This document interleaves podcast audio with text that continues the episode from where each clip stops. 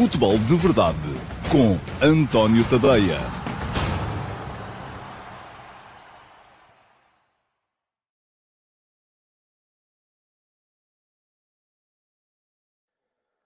Olá, muito boa tarde pessoal e sejam muito bem-vindos à edição número 678 do uh, Futebol de Verdade para terça-feira, dia 25 de outubro de 2022. É verdade, faltam dois meses para o Natal, vejam lá. Ainda agora era verão, ainda aqui estou uh, de manga curta, porque apesar de estar a chover lá fora, o, o tempo cá em casa está, está simpático, mas uh, estamos quase a chegar ao Natal e estamos quase a chegar à interrupção do campeonato, para se jogar o campeonato do mundo. Vamos ter uma época completamente atípica este ano, mas não é disso que eu vos vou falar hoje. Hoje estou aqui para vos falar do regresso da Liga dos Campeões, da jornada de hoje e, mais especificamente desta semana, porque podemos alargar aqui um bocadinho a conversa aos outros clubes uh, grandes de, de, de, Portugal, um, que vão jogar também na Liga dos Campeões amanhã, mas hoje vamos ter Benfica e Juventus, amanhã então sim, uh, mais dois jogos, com o uh, Bruges Flóculo Porto e o Tottenham Sporting. Vai ser uma semana complicada para os clubes portugueses, uh, sobretudo Porto e Sporting jogam fora, o Benfica, enfim, um, vai ter um jogo decisivo, mas se calhar não é tão decisivo quanto isso. Disso vamos falar lá mais para a frente, quando chegarmos ao... Um ao tema do dia, ao ataque organizado. Deixa-me olhar aqui para os vossos comentários de início de programa. Hoje tem, temos menos ataques rápidos, dá tempo para isso. Pergunta-me o Pedro António se eu acho que há grande probabilidade das três equipas portuguesas passarem à fase seguinte da Liga dos Campeões. Pedro, grande eu não diria. Uh, não me parece que haja grande probabilidade. Agora, é possível. Eu acho que o Benfica está, está quase lá. Acho que o Porto e o Sporting ainda vão ter que fazer uh, alguma coisa que se veja nestas últimas duas jornadas. Pode acontecer. Esperemos que sim, que aconteça, porque era importante termos três equipas na fase seguinte da uh, Liga dos Campeões. Olá, Bruno Almeida diz que gosta muito do seu programa. há, uma piada entre nós na televisão que é quando alguém diz gosto muito do seu programa, mas ponha mais música. E é, é um bocadinho isso. e diz aqui o Bruno, eu só vou, estou a ler este comentário porque que é um bocado isto uh, que, que o Bruno aqui diz, é o espírito do futebol de verdade. Apesar de não concordar com tudo o que você diz, Uh, claro, nem tem que concordar, Bruno. A ideia aqui é uh, cada um manter, ou melhor, não, não tem necessariamente que manter a opinião. Eu já tive muitos casos em que mudei de opinião uh, porque me deixei convencer que os méritos da opinião contrária à minha eram superiores aos méritos da minha e pronto, e está tudo bem na mesma. Da mesma forma que se você tiver uma opinião e eu tiver outra, paciência, é assim. A sã convivência tem que ser exatamente assim. E o Bruno ainda deixou uma pergunta: deveria o Roger manter o Orsnes ou meter o Neres? Eu acho que provavelmente vai ser um bocadinho aquele ponga aos dois. Mas já lá vamos, vamos chegar lá mais à frente. Um, a isso, uh, porque é aquilo que uh, vai ser o tema do dia do programa de hoje, e mais lá à frente vamos uh, entrar então no, no tema do dia. Mas para já, há aqui muita gente interessada na receita do pão, já dei, dei no meu servidor de Discord a receita do pão que faço em casa, porque, eh, enfim, como se isso fosse sequer uh, assunto. Bom, uh, está aqui muita gente satisfeita, aparentemente, com o Mundial vai ao bar, e ainda bem. Uh, ontem tivemos dois momentos Mundial vai ao bar aqui no meu canal de YouTube. Eu aproveito para deixar aqui o link para poderem seguir o canal de YouTube. Um, porquê? Porque se seguirem o canal e se ativarem as notificações, Uh, são avisados sempre que eu entro em direto. E são avisados sempre que vai começar o futebol de verdade. Isso, enfim, é mais ou menos regular. É sempre, todos os dias, segunda a sexta, meio-dia e meia, aqui no meu canal de YouTube. Uh, mas são avisados também uh, sempre que entrar uma nova, um novo episódio do Mundial Vai ao Bar. E atenção, são 32, 32 episódios curtinhos, 5 minutos, historietas, para vocês poderem brilhar em conversas de amigos uh, a propósito do Campeonato do Mundo. Há histórias que eu, francamente, vou-vos dizer, não conhecia, mas pronto, pesquisei, fui à procura e agora estou a contá-las. Eles estão uh, com muito pouca visibilidade, um, mas além deste, destes 32 episódios, que estão aqui no meu canal de YouTube, já lá estão, já nem sei se são 6, se são 7, acho que são 6 e hoje sai o número 7, logo às 19 horas, todos os dias às 19 horas. E além disso, temos também aqui no meu canal de uh, YouTube, à segunda e à sexta-feira, ontem foi dia de live, uh, temos as lives, temos os, uh, o, o, Mundial Vai ao Bar live. Ontem tive quatro convidados para debaterem comigo, sobretudo o Grupo B, mas também todo o Mundial. estiveram comigo o Nuno Valente, campeão da Europa, campeão português, internacional português, que jogou em Inglaterra depois pelo Everton e apareceu lá um bocadinho em representação do futebol inglês, porque o conhece, jogou lá. O Abel Xavier, uh, campeão português, internacional português, jogou em todo lado, basicamente, em todo o mundo.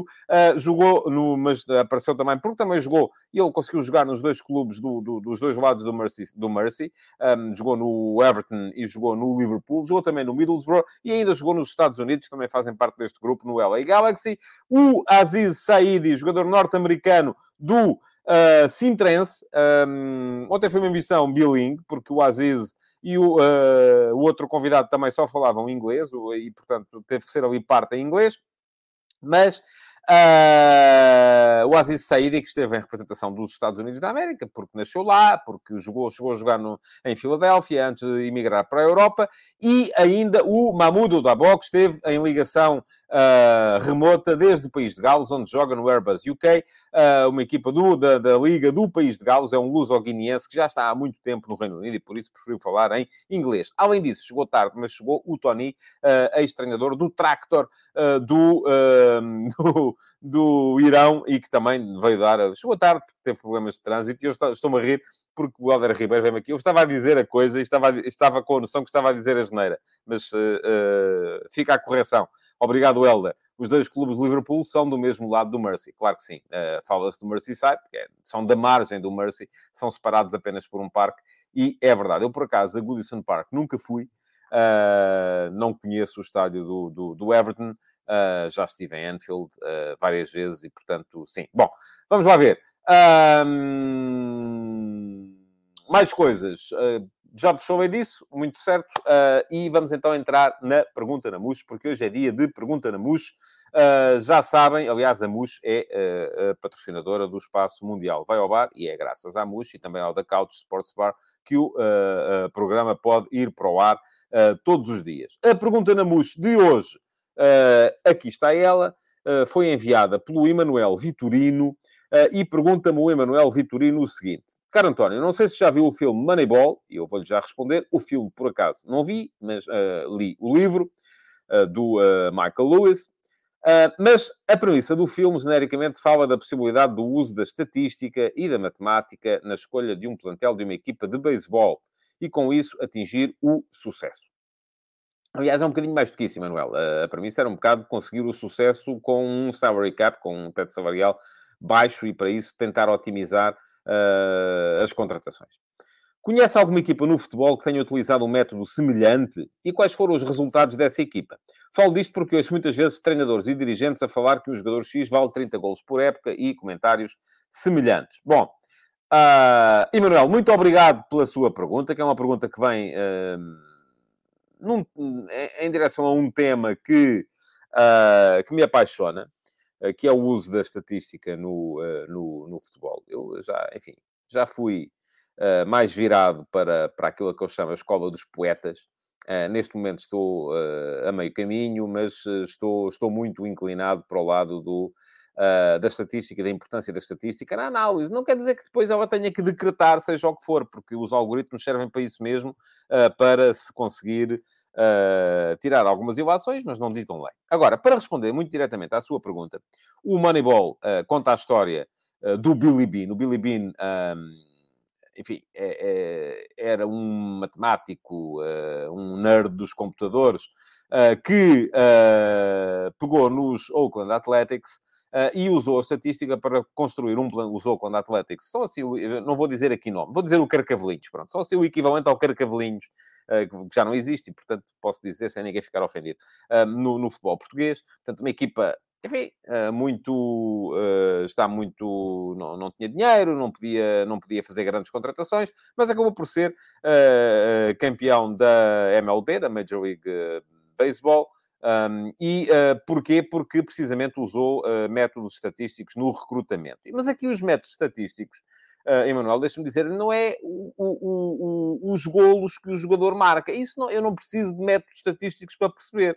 Basta-me ir aqui a um portal qualquer e, e, olhar para o histórico dele e eu percebo. Não. A análise de métodos estatísticos, quando é aplicada ao recrutamento, vai muito mais, vai muito à frente disso vai, vai, é, vai ao, ao, ao nível das, das recuperações, ao nível do, do acerto do passo, ao nível das, da, dos mapas de calor, da, da tudo isso. E diz-me aqui o Scofield Mega, e tem toda a razão, há coisas que a estatística não mede, é verdade, e por isso mesmo não se deve contratar só com base na estatística, mas a estatística deve ser a base da contratação. Porque depois há coisas que a estatística não mede, de facto. Uh, agora, para responder muito diretamente à sua pergunta, o Billy Bean, que é o protagonista do uh, Moneyball, um, é neste momento, ele uh, está no futebol, ele já pegou na altura nos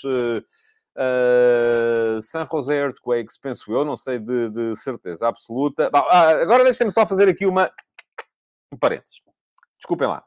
Porque isto é muito interessante, isto que o Marco Lopes está aqui a dizer. O Arsenal teve 5.7 no Clássico e todos o consideraram o melhor em campo. Duas coisas, Marco. Nem todos o consideraram o melhor em campo. Eu não considerei, por exemplo. Eu acho que o melhor em campo no, no Porto Benfica, por esta ordem, Grimaldo, Rafa, uh, enfim, o Arsenal tem um bocadinho aquela coisa do efeito, uh, do efeito uh, surpresa. Ah, estava a jogar, é muito bom. Pronto, ok, vamos lá. Não foi o melhor em campo, não acho que tenha sido. Não vi os jornais, não sei, não vi nessa, nessa perspectiva. E depois, há aqui uma coisa que é fundamental vocês perceberem. É que uma coisa é e, aliás, eu tive essa discussão com as pessoas do Goal Point, quando houve aquele uh, texto da Sofia Oliveira no Mais Futebol, a propósito do Goal Point e de uma nota do Francisco Geraldes. Se há uma coisa para a qual a estatística não serve, é para dar notas a jogadores. Esqueçam lá isso. Isso é a parte visível, é a parte que o Goal Point utilizou depois para chamar a atenção da população, para chamar a atenção do grande público. Porque o grande público não quer saber se o jogador fez uh, X recuperações, ou foi a percentagem de recuperações que ele fez, em que zona do campo, aqui, ali, acolá, uh, se teve passos progressivos, passos para finalização. Isto são índices que dizem muito pouco às pessoas. Para dizer alguma coisa às pessoas, é preciso meter na estatística a vertente popularucha. E qual é a vertente popularucha? A nota. Uh, e a nota, eu vou-vos dizer, eu, não, eu ligo, eu gosto de consultar o Gold Point, Uh, e uh, uh, a nota ligo zero. Bola, não me interessa nada. Acho que é muito difícil, acho que é muito difícil olharmos para, para a estatística e, e, e, e com ela construir. Eles têm lá o algoritmo que vai sendo aperfeiçoado. Agora, essa é a parte que não me interessa rigorosamente uh, uh, nada. Bom, uh, diz o, o, E pronto, estamos a discutir o clássico outra vez. O Pedro foi Rafa o melhor em campo porque marcou o golo só, for, só se foi porque esteve desaparecido em 90% do jogo. E depois o Josias Martins Cardoso já tem uma opinião diferente. Rafa melhor em campo e não apenas pelo gol. Pronto, eu não disse que tinha sido. Eu acho que melhor em campo, para mim, foi o Grimaldo. Mas, hum, enfim, isto é, é, é absolutamente uh, uh, uh, subjetivo. E não há nenhum índice estatístico que vos vá dizer o que é que é mais importante, porque depende dos jogos. Há jogos em que o mais importante é a capacidade para ganhar a bola no meio campo adversário. Há, há momentos do jogo em que o mais importante é conseguir meter passos de progressão. Há momentos do jogo em que o mais importante é conseguir meter passos de finalização. E, portanto, e tudo isso tem um valor. Mas o valor não pode, de forma alguma, ser quantificado de forma universal. Portanto, esqueçam lá isso da estatística para tratar de notas. Não é isso que os clubes uh, vão ver. Aquilo que, faz, que conta a história do, do Moneyball, um, enfim, estávamos a falar de. Eu não percebo nada do beisebol, mas nada mesmo. Sei que há um tipo que manda uma bola, há outro que dá uma, uma marretada na bola e depois há outro que anda a correr à volta do campo e tem que dar a volta ao campo até o, o, o quem está do outro lado conseguir agarrar a bola. É isso que eu sei, sei mais nada. Um, nunca vi um jogo, não, nem tenho curiosidade em ver, muito francamente. Mas uh, aquilo que me parece é que a história do Moneyball, e pelo menos eu volto a dizer, não vi o filme, mas uh, li o livro, um, e uh, uh, a história basicamente é conseguir otimizar contratações através de. Não é pelas notas, não é pelo número de golos que marcou. Ah, eu quero um ponta de lança, portanto vou aqui buscar este que marcou 50 golos. Está bem, mas se marcou 50 golos vale uh, 200 milhões. Não é? Não consigo contratar. O que eu preciso é de conseguir um tipo que tenha índices de uh, acerto de finalização, apesar de se calhar não ter bolas tão boas, e, e que, que, me permita fazer uma contratação a um valor mais baixo, que me permita depois, quando enquadrado num contexto mais favorável, conseguir uh, uh, bons resultados. Essa é a história da, da, do, do, do, do, do sucesso da coisa. Bom, para abreviarmos, o Billy Bean, que uh, na altura era o dono do. Uh, que era o dono do, do Oakland Athletics, uh, e que introduziu então a, a, a história do, do, da estatística na, na, nessa história que conta o Moneyball nos Oakland Athletics.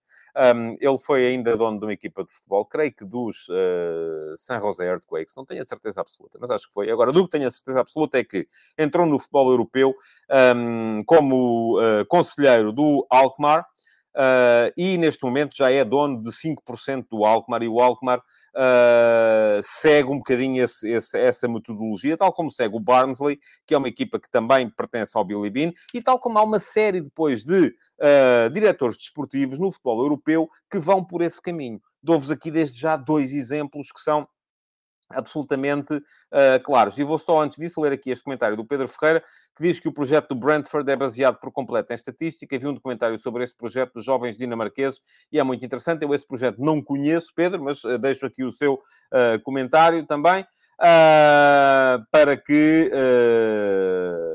quem estiver curioso possa ir lá ver, mas estava a dizer, há casos na Europa, olha, Damian Comoli. Damian Comoli era um diretor desportivo que cresceu à sombra do Arsène Wenger, um, e que uh, é, o, é, é amigo do, do, do, do Billy Bean um, há, muito, há muitos anos, uh, uh, passou pelo Arsenal, passou pelo Tottenham, passou pelo Liverpool. No Liverpool deixou semente, entretanto foi para a Turquia, caiu em desgraça porque o final no Liverpool correu-lhe mal, uh, teve que andar na Turquia. Neste momento é presidente do Toulouse, já subiu de divisão um, e é uma das histórias que eu contei no meu uh, Substack, na série Iminências Espartas, que eu recomendo a quem está interessado nesta temática. E vou deixar aqui o link para quem quiser ler a história, por exemplo, do uh, Damien Comoli, francês, diretor, neste momento presidente do Toulouse, mas que uh, foi um dos precursores da introdução da estatística no recrutamento no futebol europeu.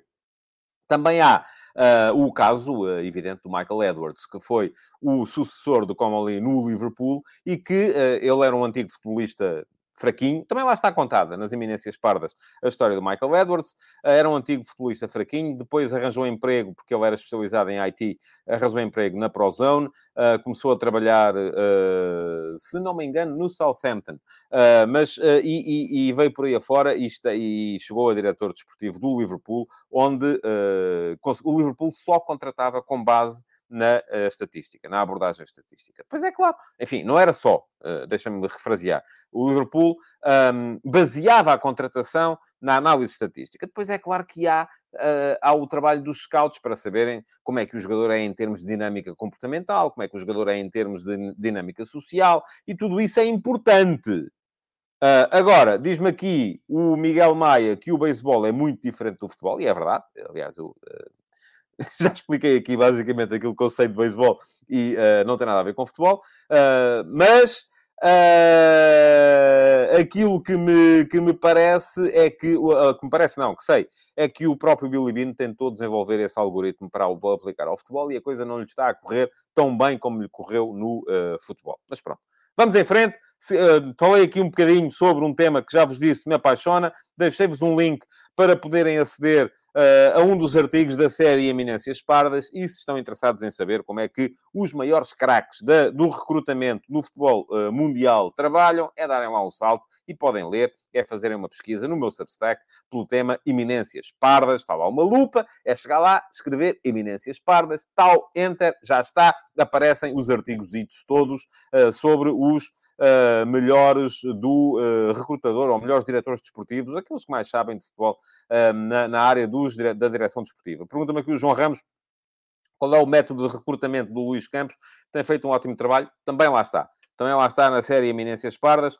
vou deixar aqui o link para o meu Substack, para quem quiser subscrever uh, poder uh, fazê-lo e poder uh, ler todos estes artigos. Quem quiser saber sobre a, a intervenção do Billy Bean no futebol europeu e no Alkmaar, Uh, também lá está, e podem fazer essa pesquisa através da série Donos da Bola. São as séries que eu vou publicando no meu uh, Substack, para quem de facto quiser ir um bocadito além da, da, da espuma dos dias e uh, ler um bocado mais, além daqueles temas que nos apaixonam a todos: foi penalti, se não foi penalti, se foi fora de jogo, se, estava, se, se foi agressão ou não foi. Diz-me aqui o Hugo Matos, fala do Monte, também lá está o Monte, portanto, nas Eminências Pardas, já viram, está contada a história de todos os grandes especialistas de recrutamento e direção desportiva no futebol europeu, na série Eminências Pardas, no meu Substack. E vou colocar a passar aqui também em rodapé, uh, para quem quiser ler, tadeia.substack.com. Uh, é chegarem lá, é lerem, é aproveitarem, não custa muito, são 5 euros por mês para quem quiser acompanhar todo o meu trabalho no formato escrito. Bom, vamos seguir em frente, uh, porque um, isto eu, eu quero mesmo começar a reduzir a duração do uh, futebol de verdade. E por isso mesmo vamos para os ataques rápidos e vou reduzir nos ataques rápidos. Hoje, basicamente, são três uh, ataques rápidos e vamos passar mais tempo em ataque organizado. Três ataques rápidos para vos dizer o quê? Primeiro, Unai Emery é o novo treinador do uh, Aston Villa. Uh, 5 milhões de... 5 milhões de euros, sim. Eu creio, agora não sei se foram 5 milhões de euros, se foram 5 milhões de libras uh, porque já não sei, uh, mas pronto, é à volta disso, olha, pronto, quem quiser saber também é uma questão de ir ler, porque uh, ficam a saber com certeza absoluta. no caso, é um bocadinho irrelevante, não que a diferença seja pequena, que não é, ainda é uma diferença grande, mas creio que nem eu nem vocês todos juntos conseguimos juntar nem 5 milhões de euros, nem 5 milhões de libras para contratar o Emery, portanto é irrelevante. Agora, o que é que eu vos queria chamar a atenção para, para isto? Duas coisas. Primeira, Belíssima contratação do Aston Villa. Gosto muito do Unai Emery, um, fez um extraordinário trabalho no Villarreal depois de uh, sair do Arsenal, tal como acho que já tinha feito um bom trabalho no Paris Saint-Germain antes de ir para o Arsenal. No Arsenal as coisas não lhe correram bem, é verdade que não. Uh, teve ali dificuldades com a língua, vamos ver se volta a tê-las agora ou se já melhorou o inglês. Mas uh, um, parece-me que o uh, Emery é uma aposta firme uh, num bom, num belíssimo treinador por parte do Aston Villa. Segunda coisa que eu vos quero dizer sobre isto é que, afinal de contas, é relativamente fácil aos clubes das Big Five, aos clubes da Premier League, que é isso que está aqui em causa neste momento, chegarem e contratarem um treinador uh, de, uh, de sucesso em noutros campeonatos, desde que não esteja num dos grandes clubes. Portanto, o Unai Emery não estava nem no Real Madrid, nem no Barcelona, nem vamos lá, até podemos lá colocar o Atlético, Uh, porque se estivesse, então sim, seria mais complicado, mas chega-se ao Villarreal, que é uma das equipas que está no patamar a seguir, e quaisquer 5 milhões de euros chegam para ir buscar o treinador, ainda por cima um treinador de sucesso que chegou lá e pôs o Villarreal na, ah, na, na, na Liga Europa, ou que uh, ganhou a Liga Europa da época, da época passada, uh, repetindo o sucesso que já tinha tido, por exemplo, no Sevilha. e isto leva-me a pensar o quê? andamos sempre aqui nós. Eu, eu, eu, continuo a achar que se os, os, clubes da Premier League quisessem vir cá buscar o Sérgio Conceição, o Rubem Amorim, seja quem for, vinham e ponto. Agora, nós é que andamos sempre todos aqui convencidos que era mais caro, sim, eh, era mais caro. Se os nossos clubes eh, de repente dissessem que tinha que ser mesmo pela cláusula, e ainda hoje é notícia que o Rubem Amorim são 20 milhões se for para o estrangeiro, é notícia salvo erro no recorde, 20 milhões se for para o estrangeiro, 30 milhões se for para Portugal. Um, mas isto não é, é, é as cláusulas são. E o, o, a, a, maneira como os nossos clubes uh, uh, se relacionam com a questão das cláusulas de rescisão é tão vol, vol, volátil uh, que eu não sei se são 20 milhões, porque de repente começa-se a criar aqui um, um, uma crise e se calhar até sai por menos. Uh, agora, a questão é que, entre mesmo que sejam 10 e o Unai Emery são 5, se calhar eles preferiram o Emery. Pronto, é isso. É, nós, nós, é que temos sempre a mania, sempre que vaga uma posição na Premier League, é agora, vai o Ruben Amorim, vai o Sérgio Conceição, vai o... Uh, enfim, o Roger Schmidt acabou de chegar, era um bocado mais complicado ir embora. Mas não vai tardar muito até chegarmos aí também. Uh, se, se, as coisas continuarem a correr bem ao Benfica, em começarmos a achar, sempre nós, na, na, na, na, atualidade em Portugal, que está o mundo inteiro a, a, à porta do Roger Schmidt para o poder levar daqui para fora. Se calhar não é bem assim. Vamos todos com um bocadinho mais de calma, vamos todos achar que uh, uh, o mercado não é assim uma coisa tão uh, repentina como muitos de nós achamos que, que, que, que é. Bom, diz aqui o Diogo Borges que o Emery é um treinador para jogos eliminar, não sei como se dará no Vila uh, sem essa competição. Vamos a ver, não sabe o Diogo, nem sabemos nenhum de, de nem sabe nenhum de nós, não é? O Miguel Lopes diz que esses clubes têm argumentos para isso, basta eles quererem. Uh, e o uh, Helder Ribeiro pergunta qual foi o último treinador campeão em Portugal que, não ganhando uma competição europeia, foi para um clube que lute por títulos numa Big Five. Creio que nenhum, não é? Assim, de repente, não estou a ver nenhum, nem, nem o último, nem o primeiro, porque uh, tivemos o André Vilas Boas, tivemos o Zé Mourinho e pronto, não é? E creio que é isso. Se calhar estou-me a esquecer de alguém, mas creio, creio que não. Uh, mas pronto, só me está a dar razão, Helder, naquilo que eu estou a, naquilo que eu estou a, estou a dizer. Uh, e o Gonçalo Dias acrescenta que, tirando o Wolves, a Premier só vem cá buscar os que se destacam brutalmente dos restantes na Liga Biwin. Uh, sim, acredito que sim. E pergunta-me aqui o Jason de Lima se o grande JJ está esquecido. Eu não, eu lembro-me dele quase. Não, não, sempre que o Fenerbahçe joga, eu lembro-me dele. Uh, mas Uh, mas talvez. E pergunta-me aqui o João Lopes se não pode ser o empresário da Morinha lançar o nome dele para o valorizar. Isso é possível, João, tal como é possível. Nessas coisas, tudo é possível. O Jorge Fernandes fala no Leonardo Jardim. Eu, eu não tenho a certeza, hum, enfim, uh, não tenho de todo a certeza que o Mónaco pudesse ser considerado um clube que luta por títulos. Depois acabou por ser campeão. Uh, mas, uh, mas sim, é um caso que, que e, aliás, o Scofield Mega também veio cá falar nele. agora, aqui a questão é, é, é, e o Jorge Fernandes também, no, aliás, o Jorge Fernandes repetiu o comentário, achou que eu não tinha visto. Há muita gente a falar do Leonardo Jardim. Sim, ganhou, e é isto que diz aqui o Manuel Salvador, o Leonardo Jardim para o Mónaco ganhou a Ligan. Uh, verdade, ganhou, mas uh, não sei se era, uh, volto a dizer, não sei se era na altura clube que se pudesse considerar que lutava por títulos. E na altura também havia muito aquela, enfim, aquela ligação que vocês também podem explorar se forem ao meu Substack e pesquisarem coisas sobre o Mónaco, porque também lá havia a ligação com o milionário russo, que era e é ainda dono do clube. Bom, vamos seguir em frente. Vamos uh, para falar dos outros dois ataques rápidos, porque isto é um ataque rápido, não dá para ficar muito tempo com a bola. Uh, para vos falar do estudo do Observatório do Futebol, uh, que hoje faz o, o Tiago Caetano, e não diz aqui que o Mónaco tinha um Mbappé. Pois tinha, tal como o Tony, quando foi para o, para o, Can, para o Bordeaux, tinha o Zidane. Uh, só que não era o Mbappé, nem o Tony, nem o Zidane era o Zidane. Uh, enfim, é o que é, não é? Estudo do Observatório do Futebol, uh, que hoje também sai nas notícias, veio ontem. O Observatório do Futebol faz sempre as. lança sempre os estudos à segunda-feira, sobre os clubes formadores, para vermos que. quais são os clubes que conseguem formar mais jogadores para estarem nas primeiras divisões por essa Europa fora. O Benfica é, neste momento, o segundo clube que coloca mais jogadores uh, nos, em, nos diversos campeonatos, 73. O Sporting aparece em décimo lugar, com 58, e o Flóculo Porto em 17 com 48. Se fizermos as contas, uh, clubes que colocam jogadores nas Big Five, um, então aparece o Sporting como melhor português, é o sétimo, colocou 24 jogadores formados em casa nas Big Five. O Benfica, 45 com 11 e o Flóculo Porto, 89 com 9 apenas. E isto, meus amigos, já serve para andar toda a gente um, aí a digladiar-se. Não, não, o meu clube forma melhor que o teu. Não, não, o meu é que forma porque mete-os na Big Five e vocês só metem nos campeonatos que não prestam. Não, não, o meu é que é porque aproveita. Esqueçam lá isso tudo. Aquilo que me interessa a mim, olha, e aquilo que me preocupa a mim quando olho para isto é por que razão é que o futebol português não tem capacidade para absorver estes jogadores? É isso que me preocupa. Porque é aquilo que diz aqui o Hugo Matos. Somos um bom país na área da formação. Trabalhamos muito bem no geral. Sim, somos. Agora, depois não conseguimos é ficar com, os, com as, os, as competências que formamos. E isso, meus amigos, é problemático.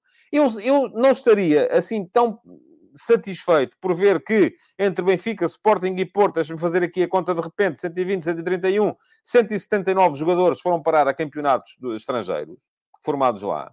O que me preocupa é porque é que esses 179 jogadores não estão a jogar aqui. Isso é que me preocupa porque com certeza teríamos um melhor campeonato cá. E é um bocadinho o que diz aqui também o Josias Martins Cardoso. O importante para mim é quantos conseguem colocar na equipa principal. Também, esse é o objetivo. Primeiro objetivo, colocá-los a jogar na equipa principal. Segundo objetivo, mantê-los a jogar uh, na, uh, no nosso campeonato, para que o nosso campeonato possa ser melhor. Uh, diz aqui o uh, Silvio Ribeiro, salários. Sim, tem a ver com salários, tem a ver com a capacidade uh, competitiva dos nossos clubes para manter estes jogadores, que é baixa. Diz o Ricardo Pinho, comparem com os PIBs de cada país e aí já percebem o porquê dos nossos melhores talentos não ficarem muito tempo. É verdade. E não tem a ver só com o PIB, atenção. Porque depois, se calhar, há, há campeonatos, há, há países que não têm um PIB assim tão melhor do que o nosso, conseguem atrair os nossos jogadores.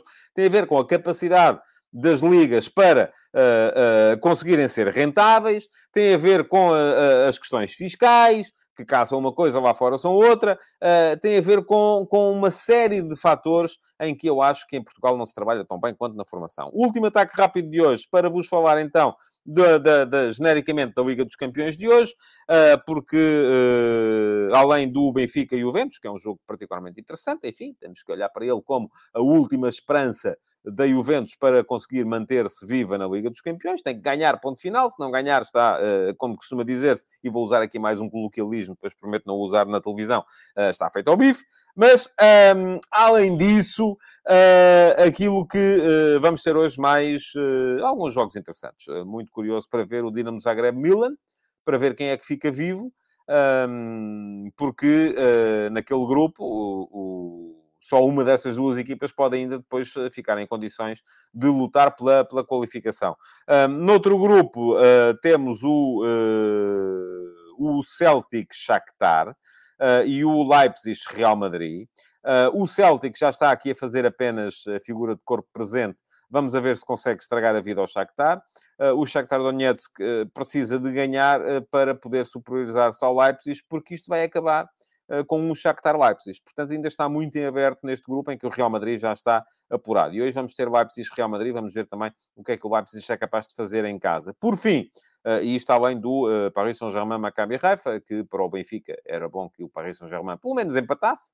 Se ganhar também pode complicar a questão do primeiro lugar, mas uh, o Paris Saint-Germain empatando faz com que o empate do Benfica hoje valha a qualificação. mas, além disso, temos no outro grupo um Sevilha-Copenhaga e um Borussia Dortmund-Manchester City. Uh, a notícia é que o Guardiola já anda atrás do Jude Bellingham e a mim faz um bocado de confusão como é que o Bellingham de facto ainda está no uh, Dortmund, porque parece um jogador para voos muito mais altos. Uh, mas, enfim, do, do, ponto de vista competitivo, não me parece que haja aqui grande, grande novidade. O Sevilha-Copenhaga é basicamente para decidir quem é que vai para a Liga Europa, porque muito dificilmente Borussia Dortmund e Manchester City não vão estar uh, na, uh, nos oitavos de final da Liga dos Campeões. Pronto, diz-me aqui ainda o uh, Manuel Salvador, que o Celtic ainda pode ir para a Liga Europa. É verdade. Mas eu estava a pensar em termos de qualificação para a Liga dos Campeões e por isso mesmo o jogo do Celtic com o Shakhtar um, parece interessante nesse, nessa, nessa perspectiva. Vamos lá. Ataque organizado para, para hoje. E tenho que retirar daqui este comentário, que está aqui a mais. Agora sim, o ataque organizado. Uh, cá está ele. Isto são muitos botões. Eu não vou para novo. Ataque organizado para hoje, para vos falar então do uh, Benfica uh, Juventus. Um, eu escrevi sobre o tema hoje e fica aqui o link para quem quiser uh, ler sobre ele, e vou só tomar nota do uh, timecode.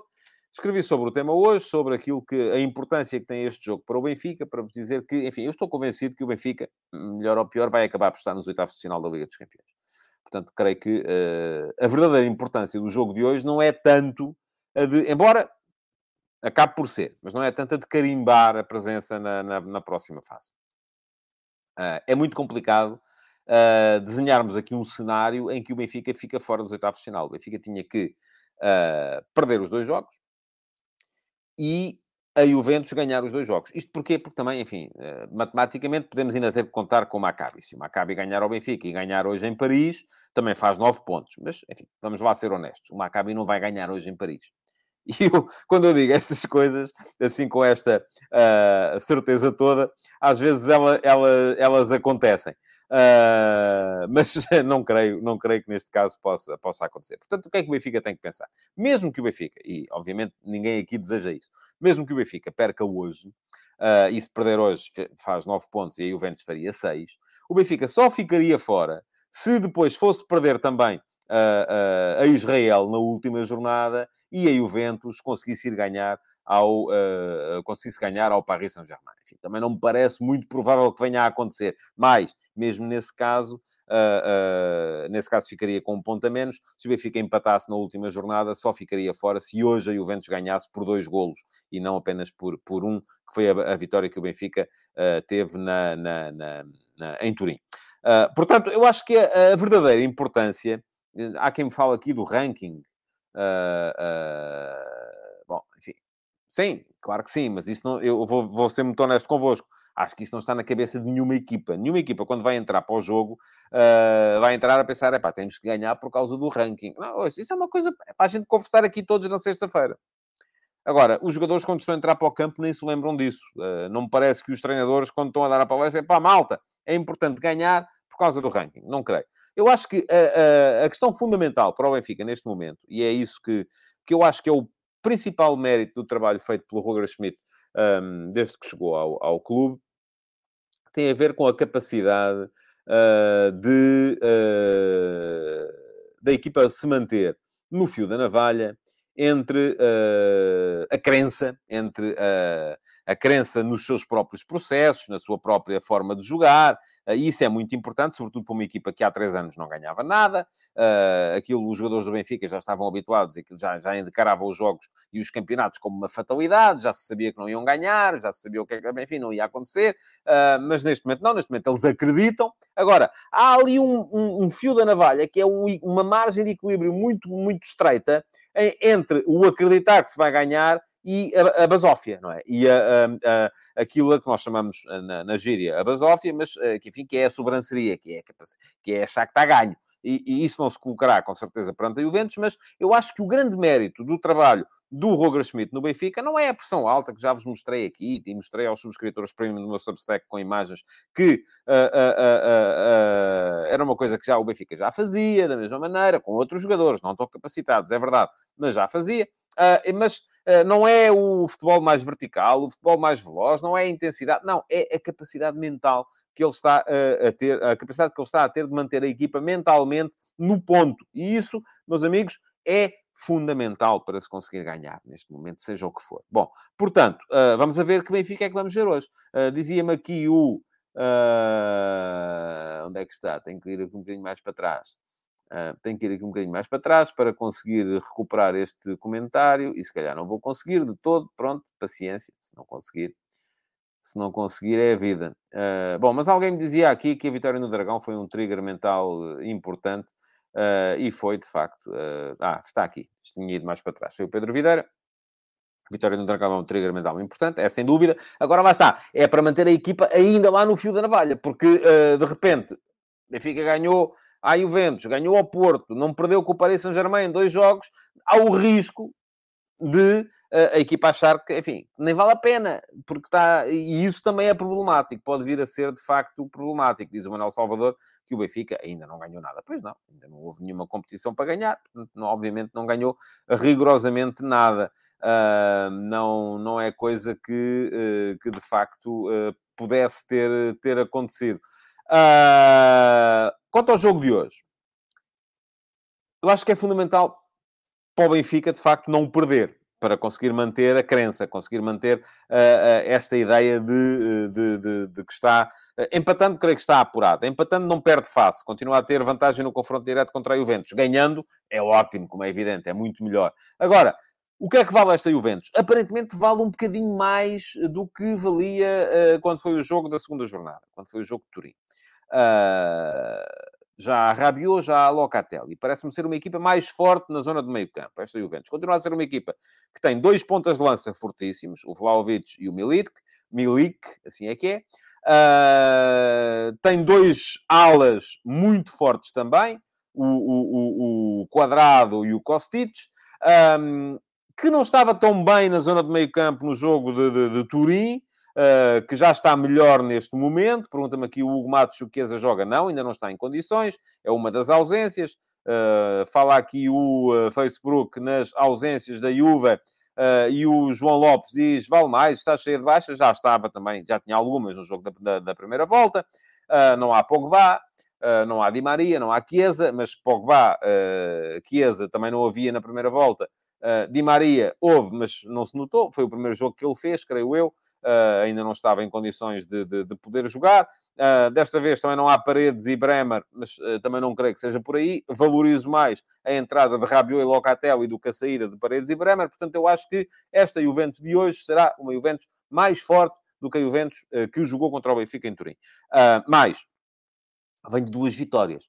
Ganhou 1 a 0 no derby de Turim contra o Torino, uh, ganhou 4 a 0 ao Empoli. Uh, são duas vitórias que podem moralizar a equipa também, uh, e, mas continua a ser ainda assim a Juve, oitava na Série A, a 10 pontos do, do, do, do, Napoli, que é o líder da, da competição. agora, o que é que. Um, o que é que isto significa? Significa que o Benfica vai ter, com certeza, o, o Josias discorda de mim, pronto, eu uh, valorizo a sua discordância, Josias, notou-se sim, Di Maria entrou em Turim, notou-se logo, ó oh, Josias, quero saber o que é que eu notei quando Di Maria entrou, houve um tipo que começou a agarrar-se à bola e que não a deu a ninguém. E isso raramente é bom sinal. Raramente é bom sinal. Portanto, uh, uh, não creio de todo que tenha tido uma boa influência na Juventus a entrada do, do Di Maria. Uh, o Afonso Silva pode parar de fazer aqui perguntas sobre a podridão do jornalismo, porque não vou, não, vou, não, não é tema que, que esteja na, na, na, na, Não sei, não conheço, não faço ideia. Já vi que já colocou aqui a pergunta 18 vezes. Uh, não sei, não, não sei, não me interessa. Uh, conheço a pessoa em questão, tenho boas relações com a pessoa em questão, mas não sei. geralmente eu também já fui escorraçado dos sítios onde não me queriam. É assim, a gente quando não nos querem, põe-nos a andar. e já me aconteceu. Olha, aconteceu-me no Record em 2014, não me queriam lá, puseram-me a andar. Pronto, é assim a vida. E depois? Até sei, até sei porque é que foi, mas uh, pronto. Enfim, e só fiz aqui este parênteses porque já me estava a cansar aqui a repetição da, da pergunta. Mas estava a dizer, e o Benfica, então, não é? Porque é disso que, que, que temos que... Uh, é nisso que temos que nos centrar. Uh, que Benfica é que vamos ter hoje? Uh, e a grande questão que se coloca aqui é, vamos ter Arsenas ou vamos ter uh, Neres. Eu acho que provavelmente vamos ter os dois. Uh, e acho que pode eventualmente sair o Florentino. Agora vou dizer-vos o seguinte: eu não o faria. Gosto do Arsenal, acho que o Arsenal é um excelente jogador. Acho que o Arsenal dá ao Benfica a jogar na posição de médio centro uh, mais do que dá o Florentino do ponto de vista ofensivo. É um jogador mais clarividente, menos que descomplica muito o jogo, joga muitas vezes ao primeiro ou segundo toque, eh, que é capaz de eh, levar a bola mais depressa até zonas de criação e de finalização, não me parece que seja um jogador tão forte do ponto de vista defensivo como é o Florentino. Uh, e pergunta-me aqui o uh, Diogo Boras porque é que eu acho que ele vai tirar o Florentino. Oh, Diogo, porque alguém tem que sair. E o Arsenal pode uh, até jogar como uh, médio-ala, tem sido isso que ele tem feito uh, ultimamente. Enfim, jogou como médio-centro na segunda parte do Dragão, quando saiu o João Mário, mas basicamente tem jogado como médio-ala. Um, mas a posição dele não é aquela. E eu pertenço ao grupo daqueles que não está convencido. Uh, eu sei que as pessoas olham para o Arsenal a jogar ali e ficam. Primeira, primeira, uh, primeira questão uh, que é, olha-se para, para, para aquilo e diz assim, ah, ele está a jogar ali, até ali é capaz de jogar. Portanto, é um jogador super útil, consegue estar em todo lado. Certo. Agora, isso não quer dizer que ele seja melhor do que o Neres a jogar ali. Eu acho que o Benfica, para jogar ali, os três melhores jogadores que tem são David Neres, João Mário e Rafa. Naquelas três posições de apoio ao avançado interior. Pode haver casos, enfim, o caso de Paris é um caso em que, conforme se diz, junto, se juntou a fome à vontade de comer. Uh, pode haver casos que, em que, de repente, o, uh, uh, é, além de não haver Neres, e aqui está, juntou-se a fome, não havia Neres, estava magoado, não havia. À vontade de comer, que era preciso conseguir meter mais pressão na frente, fez sentido jogar ali o Neres. Até pode ser o caso hoje, se de repente o Benfica achar que o importante é conseguir dar mais consistência à zona de meio campo. Uh, e dessa forma ter ali um jogador que feche melhor ou que possa fechar melhor a saída de bola por uma das alas. Pode, pode acontecer. Agora, de qualquer maneira, uh, acho que não, em regra geral não é melhor. A melhor posição do Arsenal é médio-centro. E para médio-centro o Benfica tem Florentino e Enzo Fernandes. Já disse duas vezes Fernandes, não disse Pérez. Portanto, uh, o que é que acontece? Se o Arsenal não é melhor à frente, pode jogar atrás. Se vai jogar atrás, algum dos que lá está vai ter que sair. E eu acho que mais depressa o Roger Schmidt saca o Florentino, do que, até por uma questão de estatuto, do que saca o Enzo Fernandes. E eu volto a dizer, eu acho que o uh, Florentino é muito importante no equilíbrio defensivo desta equipa do Benfica.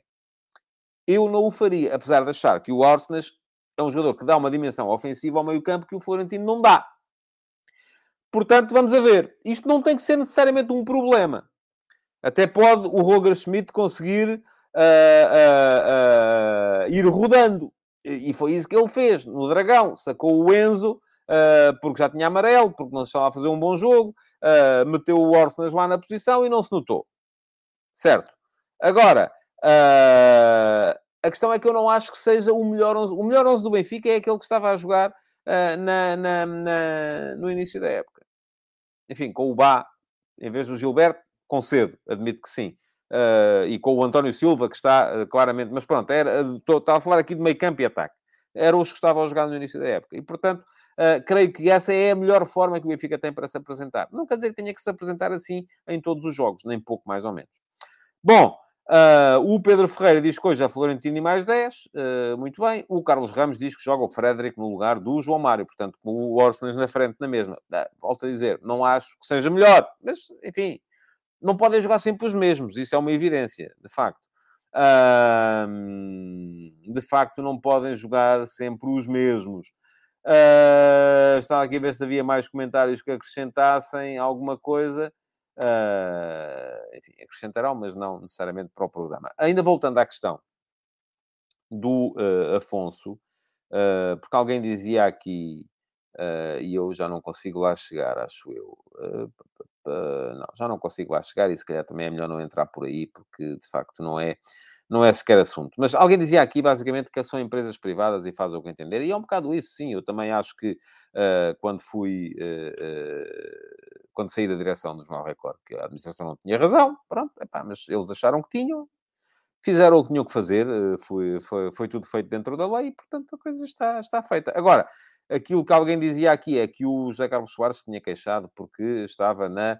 Uh, foi despedido. Ah, está aqui, o Afonso, consegui recuperar o comentário. Ser despedido por não compactuar com cartilhas, isso sim faz-me uma comissão. Mas, ó oh, oh, Afonso, estamos a falar do canal do Benfica, não é?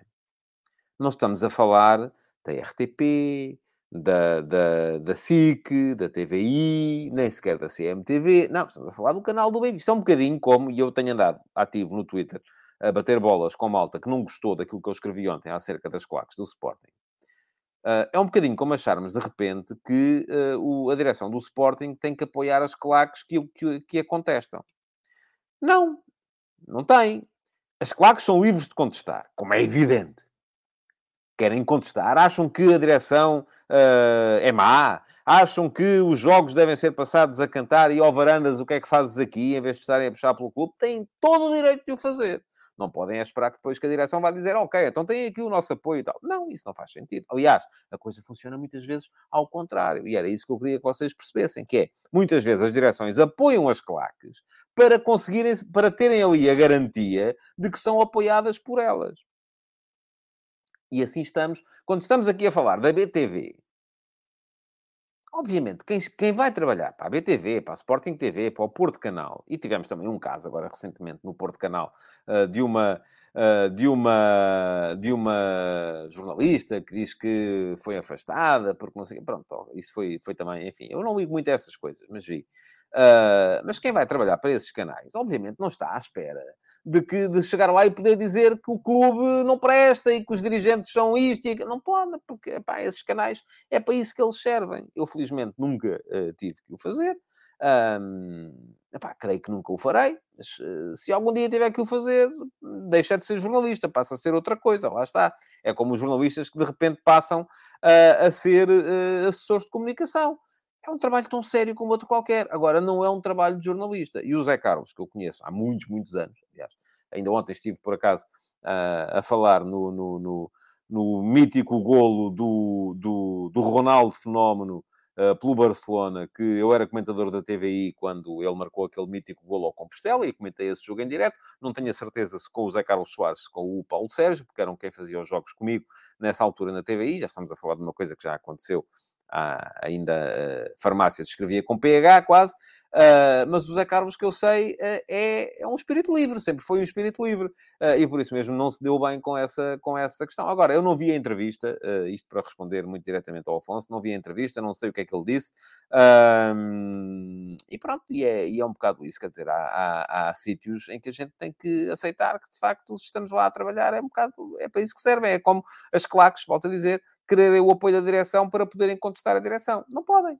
Quer dizer, podem contestar a direção, mas sem o apoio da direção. Só se eu fosse estúpido, é que eu ia pôr aqui uh, no futebol de verdade no chat. Aliás, já havia quem tivesse essa, essa teoria uh, de que o, o, o, o, João Lopes, olá João, já vi que está aí, uh, que estava aqui a, a, a, meu mando para me contestar, para dar um bocadinho de animação à coisa. Ouça, só se eu fosse idiota, é que ia patrocinar uma situação em que as pessoas vêm para aqui dizer mal de mim. E assim estamos com as direções dos clubes. Um, aquilo, geralmente, há ali uma cadeia de comando muito evidente que vem do presidente para o chefe da claque, para os uh, indivíduos que fazem parte da claque. E, aliás, Ainda hoje no Twitter dei um exemplo disso, quando falei a uma adepta do Futebol Clube do Porto, uh, num vídeo que está, julgo que ainda está no YouTube, eu vi na altura, uh, que foi quando o minuto de silêncio, quando faleceu o Eusébio, ao, ia haver a seguir um Benfica-Porto, há um minuto de silêncio e há uns indivíduos na claque no, dos Super Dragões que começam a, a assobiar, ou, uh, e o, o, Fernando Madureira imediatamente diz, pá, ó, malta, parou, acabou aí, o Presidente não quer isso. Pronto. Há aqui uma cadeia de comando.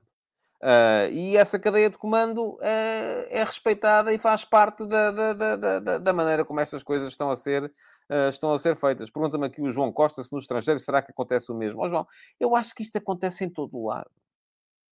Isto faz parte das organizações, é do histórico das organizações.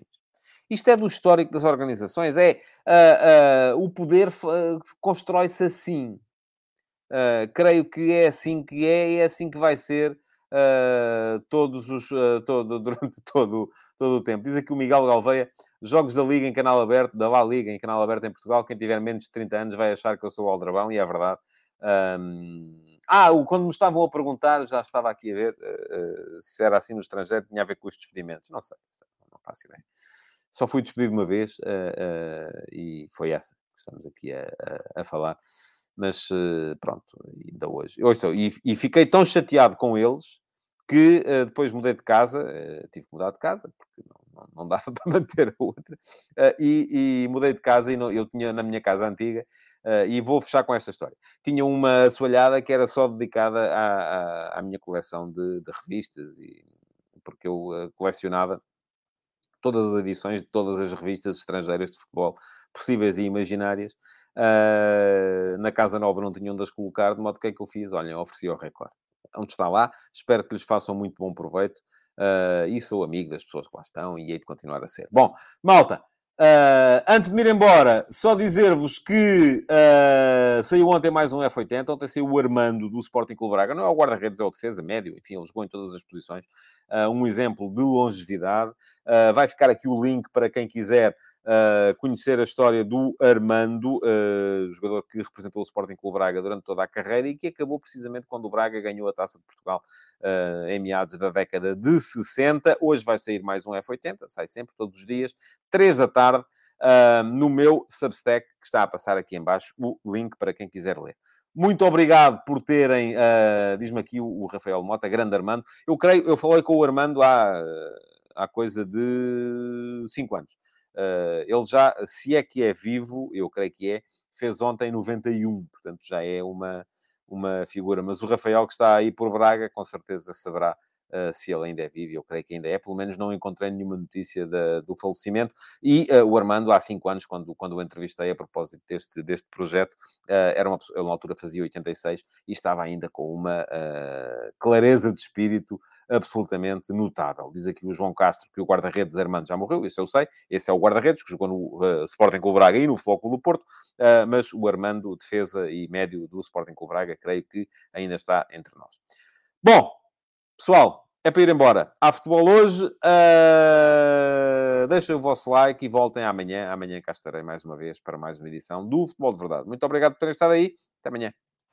Futebol de Verdade. Em direto de segunda a sexta-feira, às 12h30